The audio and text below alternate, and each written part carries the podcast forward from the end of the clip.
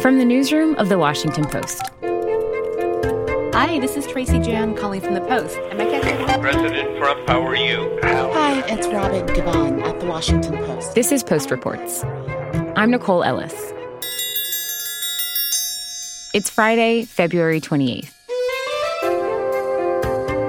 Today, what you need to know about the coronavirus and what it's like being quarantined for four weeks with your partner and your mother in law.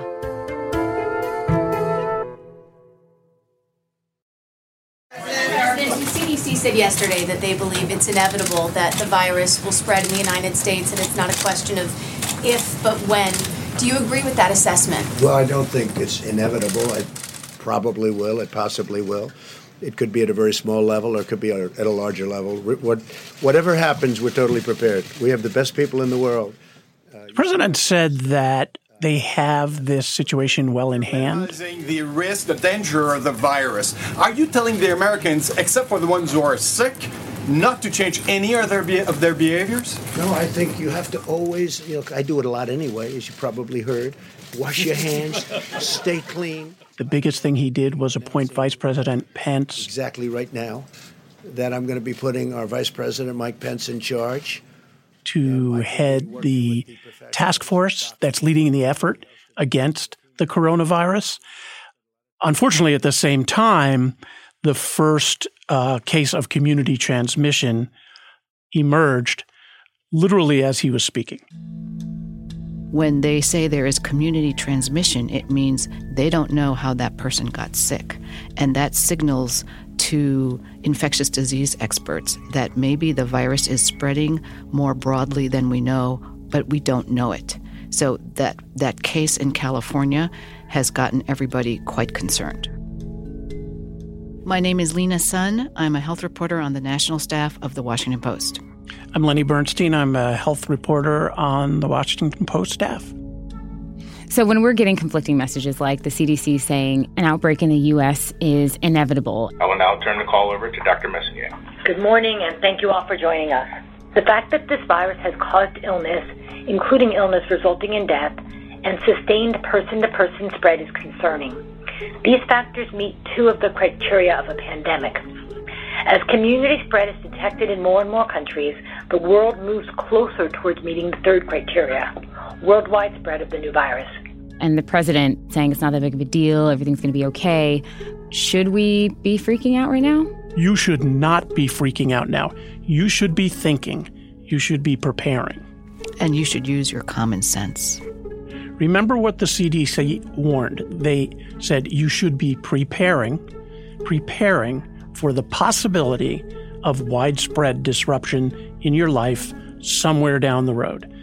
If this gets bad somewhere in the future, and nobody is predicting when, you may have to deal with a daycare situation. You may have to deal with a closed school. You may have to telework. You may not be able to go to a basketball game. That's all they're asking right now.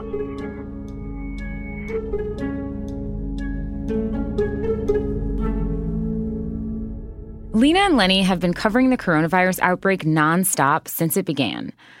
We had a lot of questions about it, and we figured that a lot of Washington Post readers and listeners did too. So we asked you to send us questions, and then we asked them to answer them. What do we know about how it spreads? Well, it's a respiratory virus, um, and it spreads through respiratory droplets. So when someone who is infected coughs or sneezes, you can become infected if you come within close contact, defined as about six feet.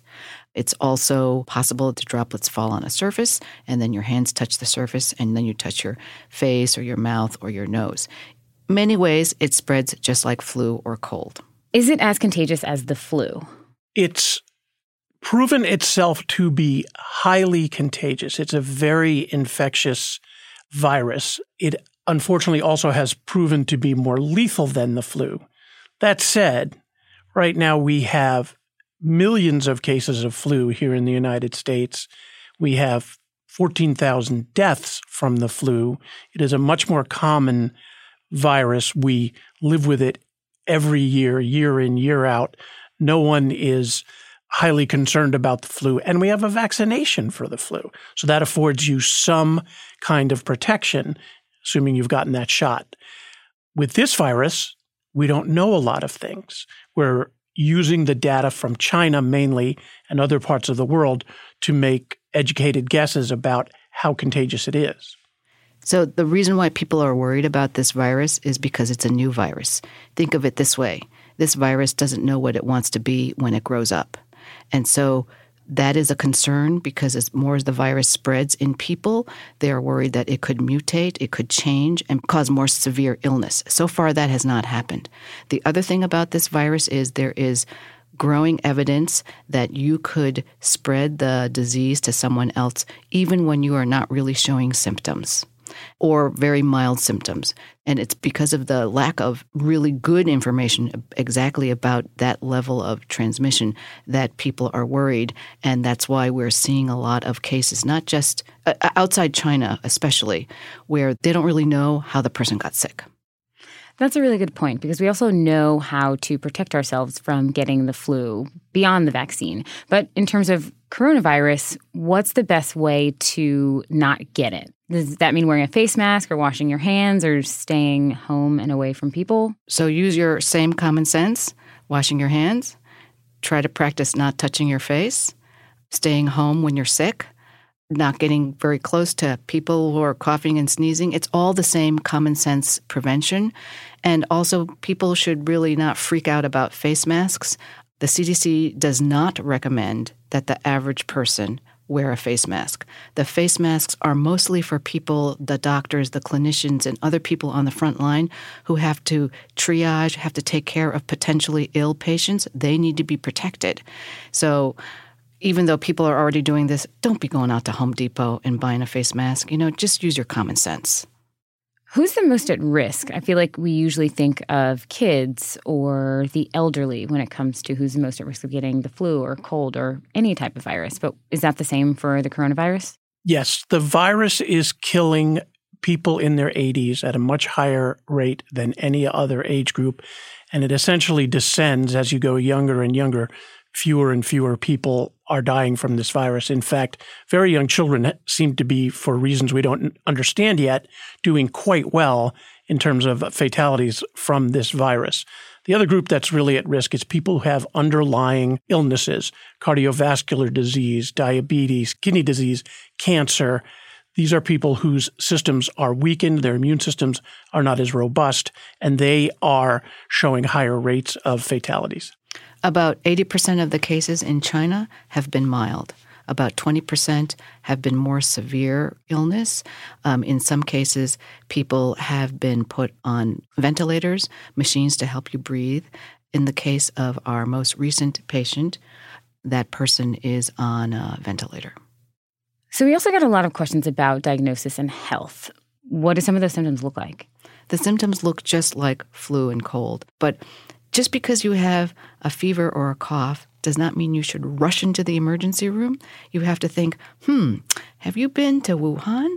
Have you been traveling in Singapore or South Korea? Have you been in contact with somebody who is a confirmed coronavirus case? Those are all sort of the basic common sense things that doctors will want to know. And hopefully, if this thing won't spread, but if it does spread, and there's more community cases here in the United States, they really don't want you, the worried well, to be rushing to the emergency room because they need to save that for the people who are truly sick. Now, in the severe cases, it moves on to uh, a pneumonia, and uh, it can be very severe n- pneumonia and all the way up to lethal for the people who get those cases. In China, there's the understanding, the belief, I should say, that many of the mild cases never even made it into the hospital. There was no availability, there were no beds, and people just sort of wrote out their mild cases at home. And the other thing that listeners should understand is most of these cases are in China. And the attack rate or the severity of illness and the death rates have all been highest in China. Outside of China, those those rates are much much lower. So that kind of leads into my next question, which is the question we got the most when should people go and seek medical help if they have symptoms that are kind of like a cold or a flu? If you have been traveling to the airports a lot, or traveling overseas a lot, or traveling to some of these countries where we now have travel alerts where there are many cases of coronavirus, and then you come back and you have some symptoms, then you might want to call ahead and let your doctor know, and then you could possibly get tested. Now, should there ever be, God forbid, widespread community transmission in this country, those guidelines may change. They may very well start to say that people with certain kinds of symptoms, even if they appear mild, may want to go and get themselves tested. We're a long way from that right now. If things become more widespread, public health officials want you to be thinking in, ahead of how to prepare. If there are a lot more cases, right now we don't have a ton of cases, but if there are a lot more cases and they're starting to spread and doctors and public health officials don't know how people are getting it, you may want to think for your own self okay, if I'm taking regular heart medication, maybe I should make sure I have enough for a one month supply and don't put it down to your last few. As Nancy Messonnier from the CDC was saying last week, if you have childcare and then you lose your childcare, um, what kind of preparations should you be making just in case? Businesses need to be thinking about well, if there is a lot of disruption, they should be letting their employees telework. And if there are lots and lots of cases, and we are not there yet, but if there are, and they want people to be prepared, they may not hold a lot of these mass gatherings. You know, it's called social distancing, so keeping you away, duh, common sense from other people who might be sick. How do hospitals and doctors actually test for the coronavirus? This is a little bit of a tricky conundrum. Right now, the guidelines are fairly narrow. The guidelines say you can qualify for testing if you have traveled to China recently or you have been in contact with a confirmed case. So that's pretty narrow. In some other countries, they have widened the criteria to allow you for testing. But in the United States, right now, this afternoon, this is what it is. I believe that that criteria is being looked at every day. I mean, in fact, I know that's being considered every day to widen it. But you cannot go into a doctor's office or a hospital and say, you know what? I think I may have it. Please test me. The test kits are only available now at the CDC. There has been an issue with the test kits. They're not working quite the way they want. So when they get that fixed, they want to send those test kits to the labs all across the country. And once the labs have them, they will be able to do more testing. The controversial first case of community transmission that met neither of the two criteria that Lena just described. So even though she brought herself to a hospital, when they checked her out, they decided she didn't meet any of the reasons for them to test her for coronavirus. So a number of days passed while she got sicker and sicker. She was in the hospital, uh, but she got sicker and sicker until they finally did test her for coronavirus, discovered that she had it, even though she hadn't traveled to China and she hadn't met anyone who had the virus. So, a listener named Shinhee Kang wanted to know how much a country's resources impact their ability to react. So, my question is about the outsized number of coronavirus cases in countries as small as South Korea. I was curious how much a country's resources to deal with and test suspected cases, the speed at which they're doing so, and transparency with the public can account for the surge in numbers. Thank you. So, this is a very important question. The United States is probably best situated with the greatest amount of resources, public health resources, to devote to this kind of a situation. And you can see how we're doing, right? It's still an improvised response. We're kind of running on the treadmill, trying to keep up with an ever changing situation. What international health officials are really worried about are places in Africa, Iran, Saudi Arabia, and countries that don't have the public health infrastructure that we have. And they are very concerned that when the virus gets into these places, it's going to get out of hand. I mean, you have a developed country like Italy that has hundreds and hundreds of cases almost overnight. They have a pretty good health infrastructure. What's going to happen when it gets into some very impoverished African country? Because doing this kind of infectious disease work is very labor intensive. When you are first trying to figure out how an outbreak is starting, you find out who that patient is and who that patient has been in contact with and who did that patient go to the store with and who else was at the store. If they went to the hospital, who else was in the waiting room? And you have to go and then locate all of those people and say, find out if they had symptoms and who they were in contact with. This tracing this whole family tree. And you see how that is becomes logistically difficult when you don't have those resources. Is transparency an issue when it comes to navigating resources or navigating getting clear information on who has the virus or how they could have gotten the virus? Transparency is the most important in a public health crisis so that the public trusts you. If one day you have the leader of your country saying, everything is fine, and then the next day you have a whole bunch of more cases, and a public health official says, we need to prepare for um, wider spread, people are going to get mixed messages and they're not going to believe the government. And they need to believe federal health officials or people in positions who know, because if it gets bad, if there's wider spread, then you need the public to heed the warnings like don't do this and don't do that. But if there's already all this level of distrust, if political leaders are saying one thing because they want to make sure the stock market doesn't fall, and health leaders are saying something else, then you have a problem. Thank you so much, Lena and Lenny. Thank you. Thank you for having us. Lena Sun and Lenny Bernstein cover health for the Washington Post.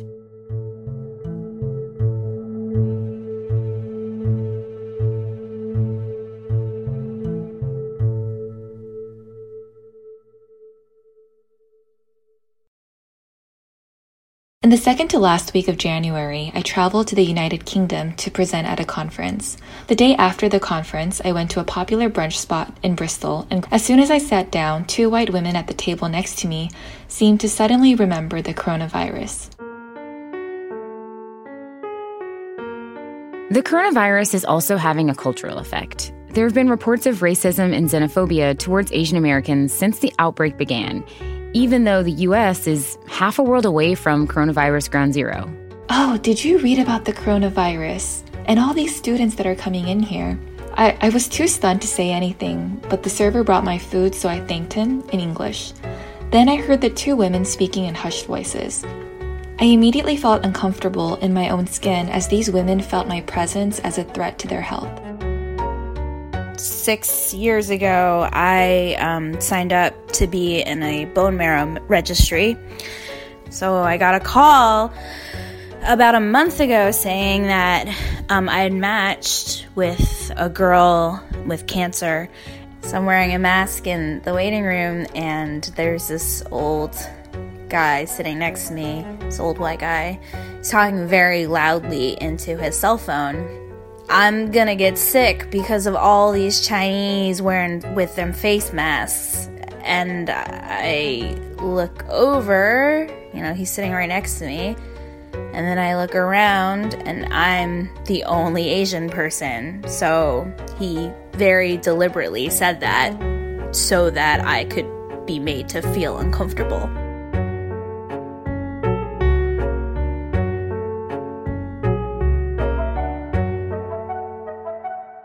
So basically, outbreaks have been attributed in marginalized groups or the other. 2009, swine flu with Mexican Americans. 2003, SARS with Chinese Americans. 1980s, HIV with Haitian Americans.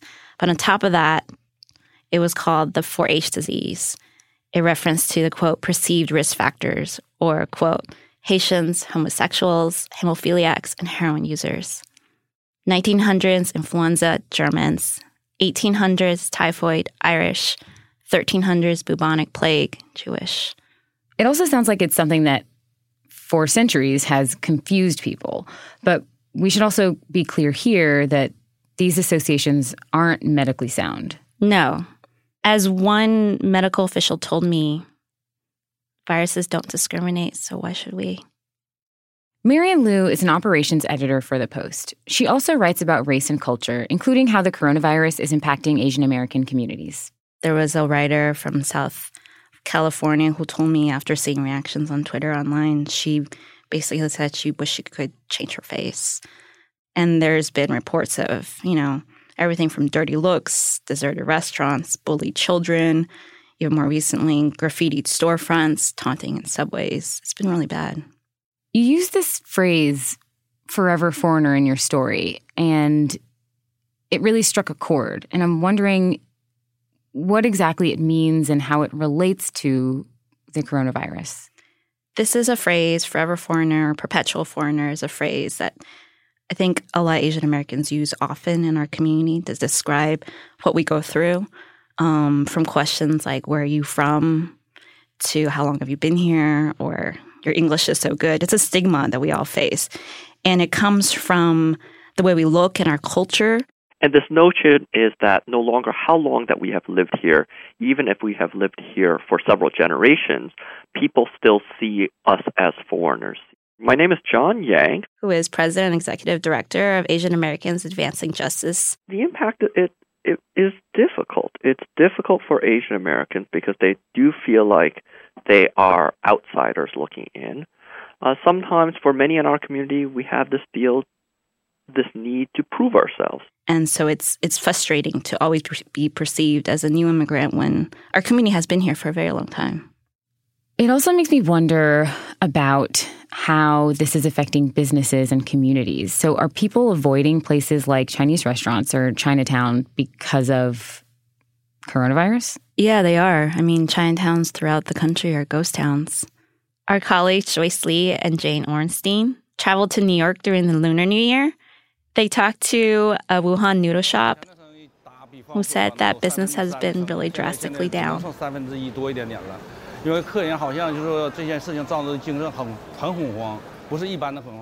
Is it unreasonable for people to do that? For people to latch on to race as a association with the virus? I think the best association is travel, not race. Throughout history, when an outbreak of an unfamiliar disease emerges, racial and ethnic groups are often singled out as the cause of the problem. This is Monica Schoch-Spana. Uh, I'm a medical anthropologist at the Johns Hopkins Center for Health Security. What happens sometimes is when people start sorting into safe people, unsafe people, safe places, unsafe places, as opposed to the problem being the pathogen or the disease. But have there been any efforts to combat this association with coronavirus and Chinese people? There have been, which is nice. I mean, most recently on Monday, Nancy Pelosi visited San Francisco's Chinatown. To everyone, you should come to Chinatown. Precautions have been taken by our city. Uh, we know that there's a concern about tourism traveling all throughout the world, uh, but we think it's very safe to be in Chinatown and hope that others will come. Boston, Seattle, Philadelphia either had, you know, government officials eat there or they held press conferences to kind of show the community like we're in this all together. How are people coping with such overt racism? Not well. It's happening and I see it happening online, like people talking about it. This is coming from a community where there's a Japanese phrase that kind of crosses Asian culture, basically the nail that stands up gets beaten down. We don't like sticking out. We don't like being different. We don't like talking about ourselves, good or bad. People are being victimized and they don't want to talk about it and they don't want to report it. Marian Liu is an operations editor at The Post.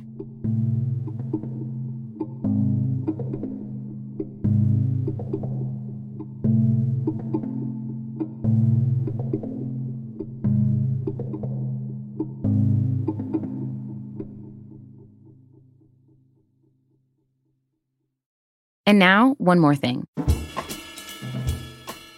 Terry McCord was visiting his partner's mother in Yichang, 200 miles west of Wuhan, for the Chinese New Year when the Chinese government began to take measures to halt the spread of the coronavirus. The three of them have been quarantined in an apartment building ever since. and as I always say, it's probably a good thing I don't speak very much Chinese because therefore I don't understand what they're talking about, which may be a blessing in disguise. Terry's in good spirits, though, baking and cooking a lot and logging 20,000 steps a day on his Fitbit from walking around the building. I made crepes one day, and I've made uh, I make bread, and I made mantou, and uh, you know, so it's just, and I walk, and you know, do you know how many hours it takes to walk 20,000 steps? Terry hopes to be out of quarantine by March 10th.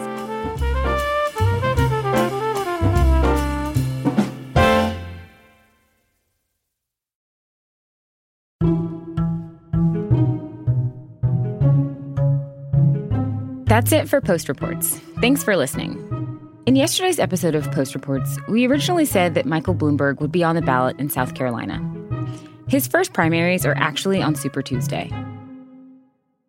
Our executive producer is Madhulika Sikka. Our senior producer is Maggie Penman. Our producers are Alexis Diao, Rena Flores, Linah Mohammad, Jordan Marie Smith, Rennie Svirnovskiy, and Ted Muldoon, who also composed our theme music. The post director of audio is Jess Stahl. I'm Nicole Ellis. Martine Powers will be back on Monday with more stories from the Washington Post.